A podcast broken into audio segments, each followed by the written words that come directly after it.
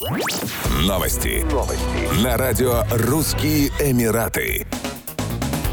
Сотрудники Пулковской таможни изъяли у россиянина, прибывшего рейсом из Дубая, незадекларированные люксовые товары. Об этом сообщила пресс-служба Северо-Западного таможенного управления. Мужчина воспользовался зеленым коридором, заявив, что у него нет с собой товаров, подлежащих декларированию. Таможенники решили это проверить и обнаружили у него в багаже одежду, обувь и аксессуары известных люксовых брендов. Россиянин привез из ОАЭ продукцию марок Шанель, Диор, Луи Вьютон, двое часов марки Хубло, а также косметику и телефон. Пулковским таможенникам он сказал, что товары куплены для личных нужд. Петербуржец забыл заблаговременно ознакомиться с правилами перемещения товаров. Теперь одежда, обувь и аксессуары отправлены на экспертизу.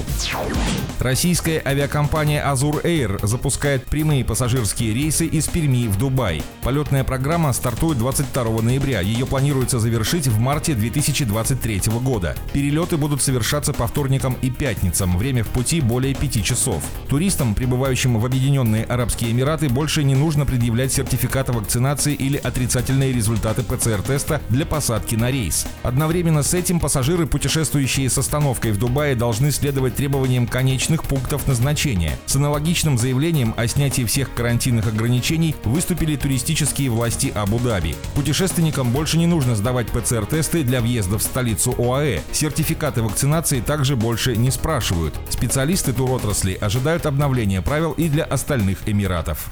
Еще больше новостей читайте на сайте RussianEmirates.com